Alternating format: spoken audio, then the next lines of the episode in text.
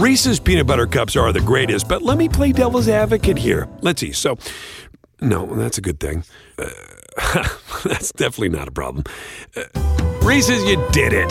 You stumped this charming devil. Hello, I'm Nicole Holliday, a linguistics professor at the University of Pennsylvania. And I'm Ben Zimmer, language columnist for the Wall Street Journal. And this is Spectacular Vernacular, a podcast where we not only explore language, we also play with it. This week, our guest is Ann Friedman, the founder of Planet Word, a museum in Washington, D.C. devoted to words and language. And later, we'll challenge a listener with some cinematic wordplay. Well, we have to start off the episode with some bad news, I'm afraid. Nicole and I have had a lot of fun since launching this podcast last year, bringing you all the latest in the world of language. But unfortunately, this will be the final episode of Spectacular Vernacular that we're doing for Slate. Yeah, it's bittersweet because although we're sad about the end of the podcast, we've really enjoyed this whole experience. It's been such a blast, and we've managed to cover so many linguistic topics from serious ones to more lighthearted ones. It's been great exploring so many different languagey subjects. You know, just looking back on what we've covered, I mean, we've talked about everything from. Uh, the subtitles on Squid Game to uh, Dr. Fauci's Brooklyn accent to the voices of Siri to the linguistic quandaries of Taylor Swift lyrics. And of course, as we've said every week, we not only explore language, we also play with it. So we've had a lot of fun bringing on listeners and other guests to face wordplay challenges. And a special shout out to our fellow Slate podcasters for being such good sports and coming on for our wordplay quizzes. Yeah, you know, while we're doing shout outs, we also want to thank the whole Slate podcast team, past and present, for being so supportive. And over the time we've been making spectacular vernacular, there've been a lot of a lot of folks pitching in. So we just wanted to say, you know, special thanks to uh, Gabriel Roth, uh, Asha Saluja, Shana Roth, and June Thomas. They've all been tremendously helpful in putting the show together. And last but certainly not least, Jasmine Ellis has been our rock star producer. Jasmine, you've been so instrumental in recording and editing the podcast. I know you usually prefer to stay behind the scenes, but can we embarrass you and ask you to say hi? Hi, everyone. I'm Jasmine. It's been a pleasure being the producer for Spectacular Vernacular. Nicole and Ben are awesome. And sure, for our, our last episode, I'll be on mic. Okay, we, we appreciate that very much. So, Jasmine, while we have you, we thought we would play a little game called Name That Guest. Um, we've had so many wonderful and insightful guests on Spectacular Vernacular, and I understand you've got some audio clips uh, of some of our favorites from episodes past. I do. How do you feel about putting your knowledge of our previous guests to the task, I guess? Oh my gosh, I get quizzed so often on this podcast. I'm never ready, but hopefully we can remember everyone. Jasmine, who do you have for us? Okay, so here is your first clip. But what I really discovered was that what people wanted to talk to me about were their identities of place and race and what it meant to them to be Black people situated in a neighborhood that was historically Black. Oh, that one wasn't so long ago. I remember. That's Dr. Jessi Grieser talking about her book, The Black Side of the River. Awesome. You got it. All right. Here's our second one. Uh, with mothers and daughters, the biggest complaint of daughters was my mother's critical and the biggest complaint of mothers was, I can't open my mouth. She takes everything as criticism. And that was kind of emblematic because, and this is, I think, kind of linguistics, that people tend to think words can only mean one thing. Oh, that's got to be none other than Deborah Tannen. Uh, we had her on talking about conversational style and all, you know all the different you know styles that people use and interactions in that clip, I guess, talking about mothers and daughters. So she was a wonderful guest. I love talking to Deborah Tannen. Like she's, you know, kind of one of the most famous uh, sociolinguists that that makes the rounds, and so I was so happy that we were able to talk to her. That was one of my favorites. All right, and so let's go to our third clip. It's so rewarding. It is exhilarating to be able to hear from so many people, people with all sorts of walks of life people with all sorts of different affinities for word games or puzzles in general. It's the Grid Kid, right? Sam Ezersky, who's a, one of the puzzle editors at the New York Times and is the one who's responsible for the New York Times spelling bee. He just had so much enthusiasm for his work. It was it was wonderful having him on, as well as some of the other kind of puzzle people that we've had on, like uh, Will Shortz and others who've who've come and, and joined us to talk about word puzzles. We've run through the the Times games folks as well as other puzzle people, but Sam Ezersky was so great to talk to. All right, Jasmine, what do you have for us next? You know, Black ASL users, they may tend to use more two handed signs than one handed signs. They can sometimes place signs around more of the, the forehead area rather than their lower body.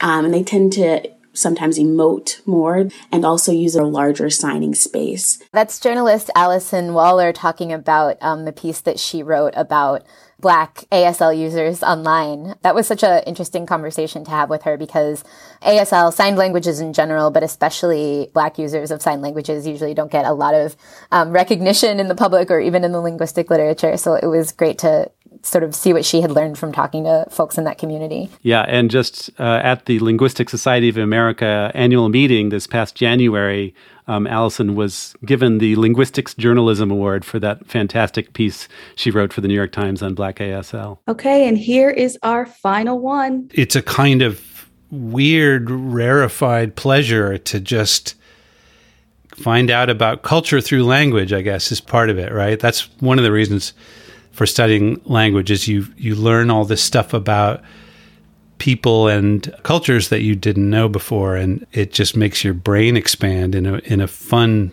cool way. Oh, that's from our first episode. John Linnell of They Might Be Giants was our very first guest on the show.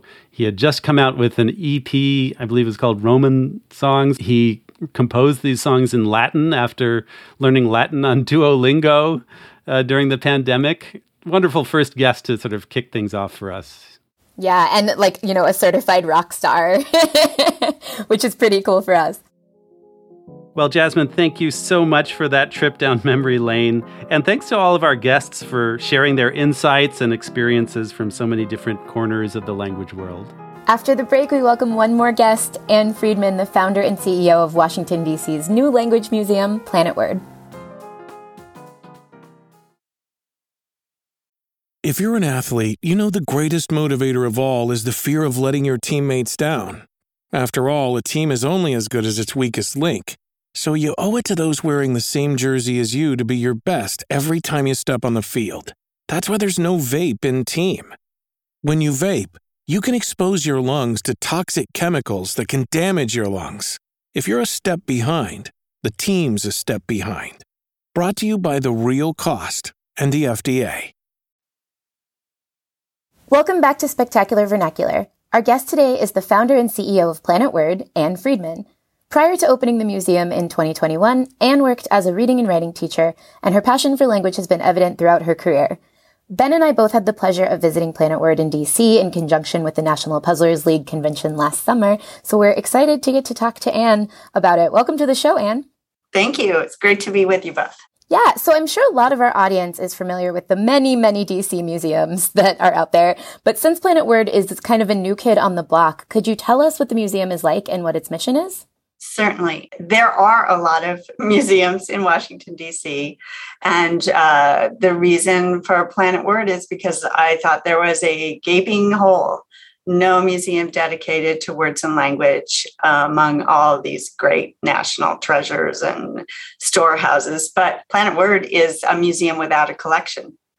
So it is different in that way. It is a museum built on ideas and concepts, and we use technology and participation to bring our subject, words and language, to life.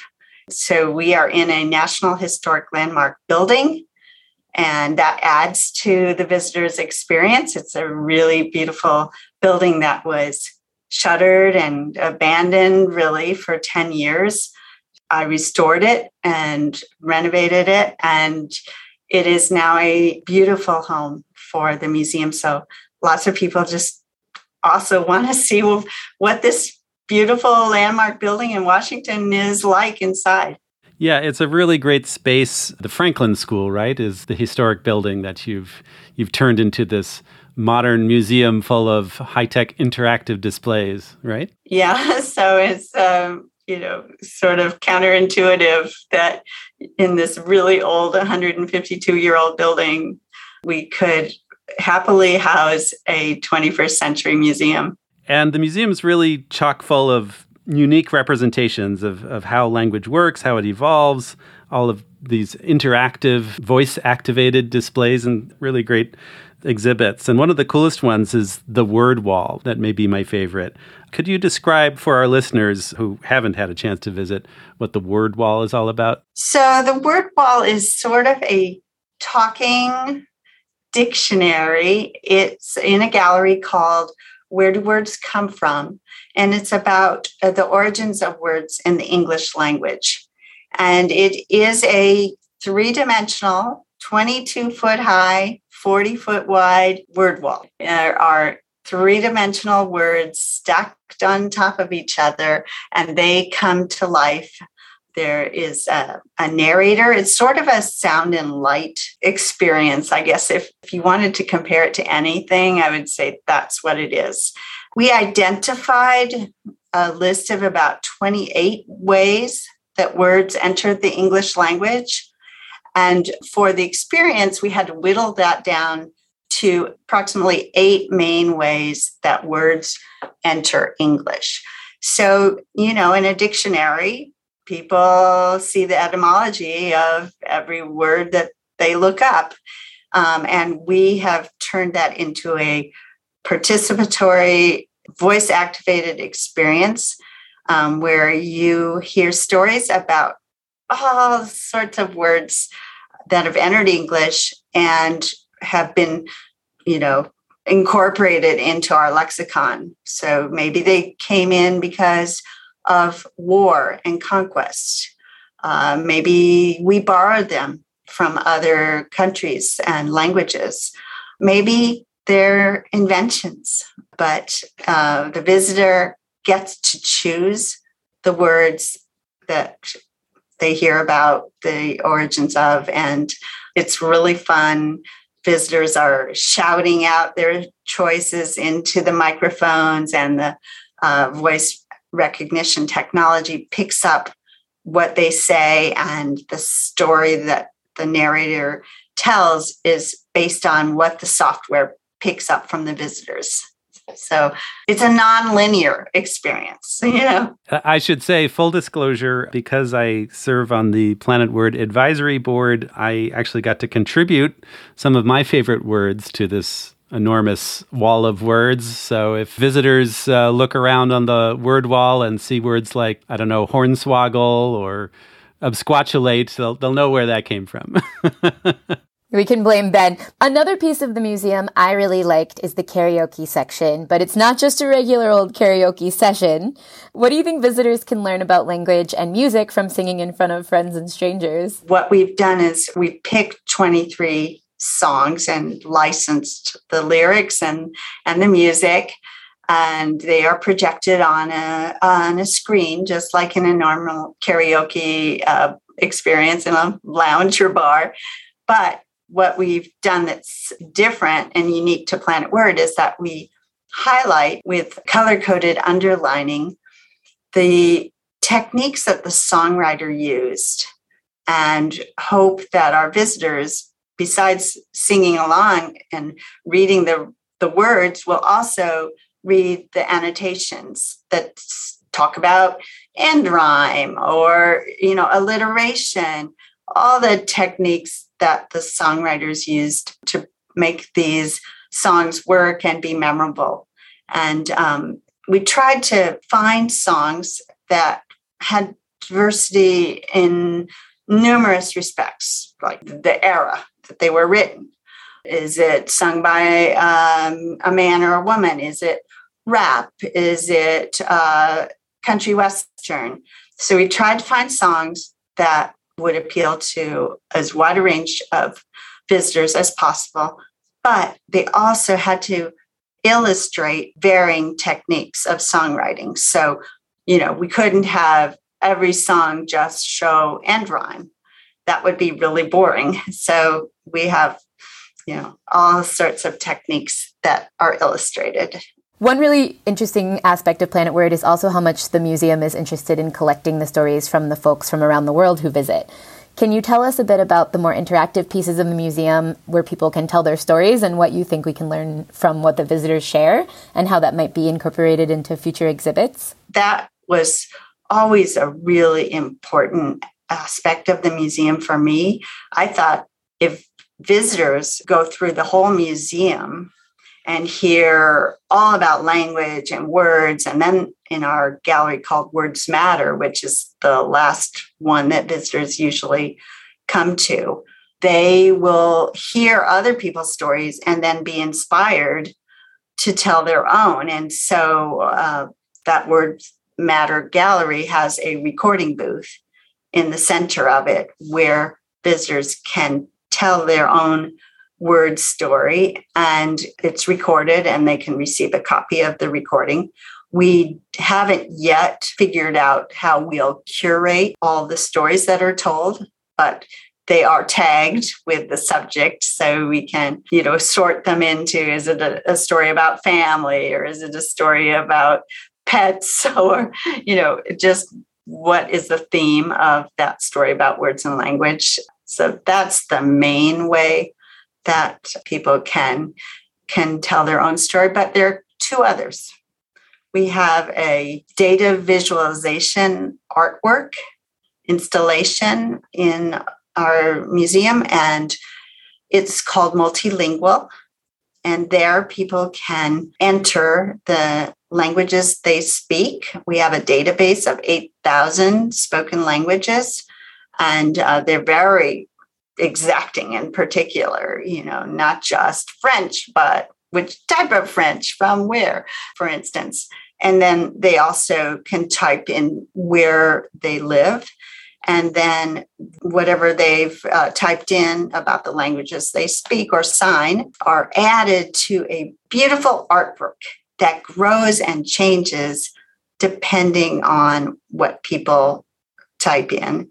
And why that's important is because I thought, well, lots of people are going to come to the museum and learn and and take away. But I wanted people also to leave a little bit of themselves at the museum. And so um, that's one way. And another way that we're doing that is starting this summer, we have a group of uh, researchers and professors from area universities who are starting a language lab at the museum. And visitors will be able to participate in some of the research that they're doing right here at the museum. You know, another reason why I wanted to have those experiences where you leave something is because I want everyone to feel like they were seen and their language was appreciated at Planet Word. But we only have so much space.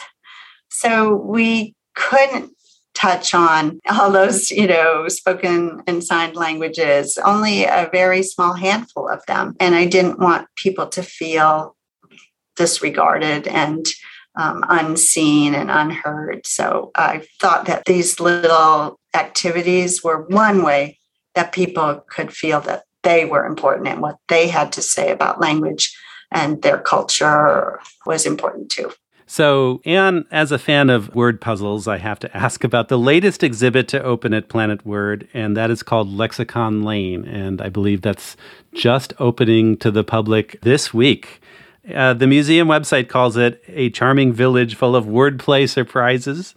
Could you tell us a bit about what visitors can expect from this puzzling experience at Lexicon Lane? There's so much technology used in the rest of the museum that for this gallery, which is a paid exhibit space, we were really attracted by the idea of making it an analog gallery where there's no technology. People are using pencil and paper.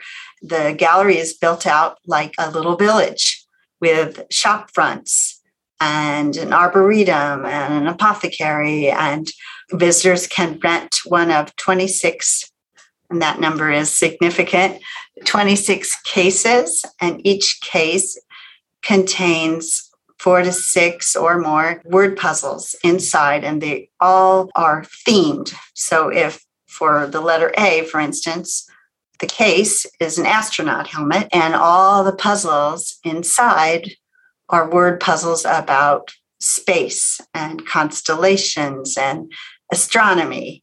And the puzzles also send people besides you know you're solving things on paper with the pencil they might be sending you to the little shops in this very beautiful village where we have clues and all sorts of things on the walls that help you solve those puzzles and it's very different i guess i'd compare it at most to maybe an escape room kind of experience, but you don't have to escape. You just have to try and solve the word puzzles. I got to play around with a couple of uh, prototypes of those puzzle cases, and I can tell it's going to be a lot of fun for visitors.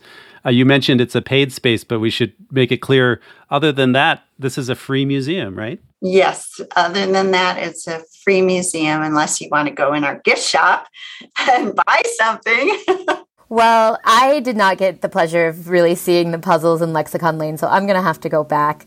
Ann Friedman, thanks so much for joining us today and telling our listeners more about Planet Word. Thank you for inviting me to be on your final podcast. It was my pleasure and an honor. Thank you. Thank you. And I'm sure everyone will take the opportunity to visit Planet Word next time they're in DC. After the break, it's time for some wordplay.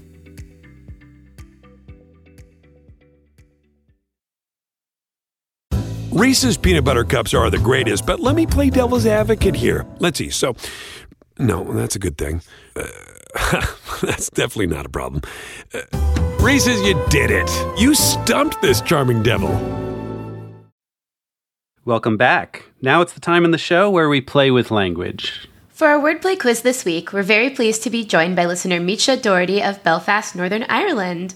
Welcome to the show, Misha. Thank you very much. It's lovely to talk to you. Well, it's great that you're joining us from Belfast, or at least near Belfast. Is that right? That's right. I'm in a little place called Carnmoney, just north of Belfast. Okay.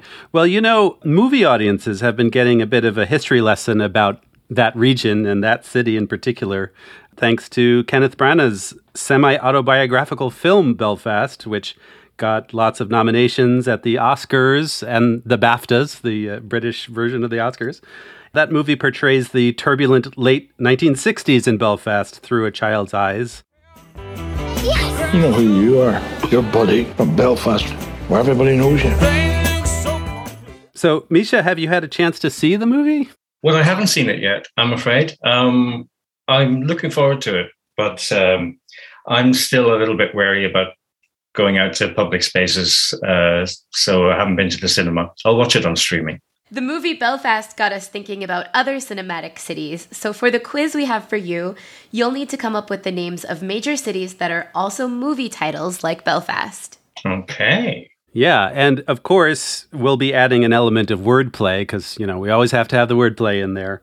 We're going to give you a word, and you'll have to remove a letter and anagram the rest to get a cinematic city. So, for instance, if we gave you the word flatbeds, F L A T B E D S, and told you to remove a letter and anagram the rest, then that would lead you to Belfast. Yes. There you go. That has the letters of flatbeds minus the D if you rearrange those letters. And don't worry, we'll give you hints about the movies if you need them. How does that sound? Okay, that sounds fine. All right, so let's get started with your first one. Take the word sample, remove a letter, and anagram the rest, and you get a 2014 historical drama sample. I think we want to take away the P and rearrange the rest to get Selma. Yes, very good. So, yeah, that movie Selma stars David Oyelowo as Martin Luther King Jr. And of course, Selma is the city in Alabama. Um, and it tells the story of Dr. King's campaign for voting rights in 1965 with the march from Selma to Montgomery, Alabama. Great job. That was so quick. Okay. Well, let's do the next one then. Take the word forage, F O R A G E, remove a letter and anagram the rest, and you'll get a dark comedy from 1996. Okay. I'm working backwards from this uh, because I think I know the film, so now I need to reverse engineer the anagram and take uh, the E out of forage and swap it around to get Fargo. Fargo is correct. That's right. Fargo is, of course, a, a city in North Dakota. Um, and that's the great Coen brothers movie. Uh, they won an Oscar for their screenplay, and Frances McDormand won an Oscar for her acting performance. And of course, there's also a television series called Fargo that takes place in the same fictional universe as the movie. But a lot of the action in both the movie and the TV series actually takes place in Minnesota, not actually the title city of Fargo, North Dakota. All right, so here's your next one. Take the word coaching, remove a letter and anagram the rest, and you'll get a movie musical from 2002. Okay. And the musical is Chicago. Yes, very good. So Chicago uh, won the Oscar for Best Picture, and Catherine Zeta Jones won for Best Supporting Actress. So if you remove the N from coaching, you get Chicago. In that movie, Catherine Zeta Jones plays Velma Kelly, and Renee Zellweger plays Roxie Hart, and they're on trial for a murder in Chicago in the 1920s. Uh, the movie is based on a stage musical, which was itself based on another movie, also called Chicago, from way back in 1927. Okay, so far we've been a bit uh, US centric uh, with our cinematic cities, right? We've had uh, Selma and Fargo and Chicago. So let's get a little more international. Take the word realigns, that's R E A L I G N S, remove a letter and anagram the rest, and you'll get a 1938 film about a notorious thief. Nothing is leaping out to me, to be honest. We're talking about an, an American film or an English language film, anyway. Yes, but it's the film stars, I can tell you, Charles Boyer as a jewel thief who escapes from France and hides out in the Casbah. That oh, might help you. Come with me to the Casbah. I've heard that line, Exactly. but what's the name of the film? Well, where is the Casbah? I can't remember. Sorry. well, it's in a, a capital city in northern Africa. Tangiers was what I was thinking, but that, that doesn't work for the anagram. You're in the right general uh, place, but we're oh, actually, Algiers. Algiers is right. That's right. Remove the N from realigns to get Algiers. And the Casbah is the traditional quarter in the city of Algiers, the capital of Algeria. And, you know, you just said, come with me to the Casbah, which is a line that does not actually appear in the movie. It's one of those play it again, Sam lines. It was done by people impersonating Boyer. Right. Another fun fact about the movie is that Boyer's character is named Pepe Le Moko, and that inspired the Looney Tunes character Pepe Le Pew, the uh, romantic skunk. I was wondered where that came from. All right, so we've got one more for you. I think it's also a little tough.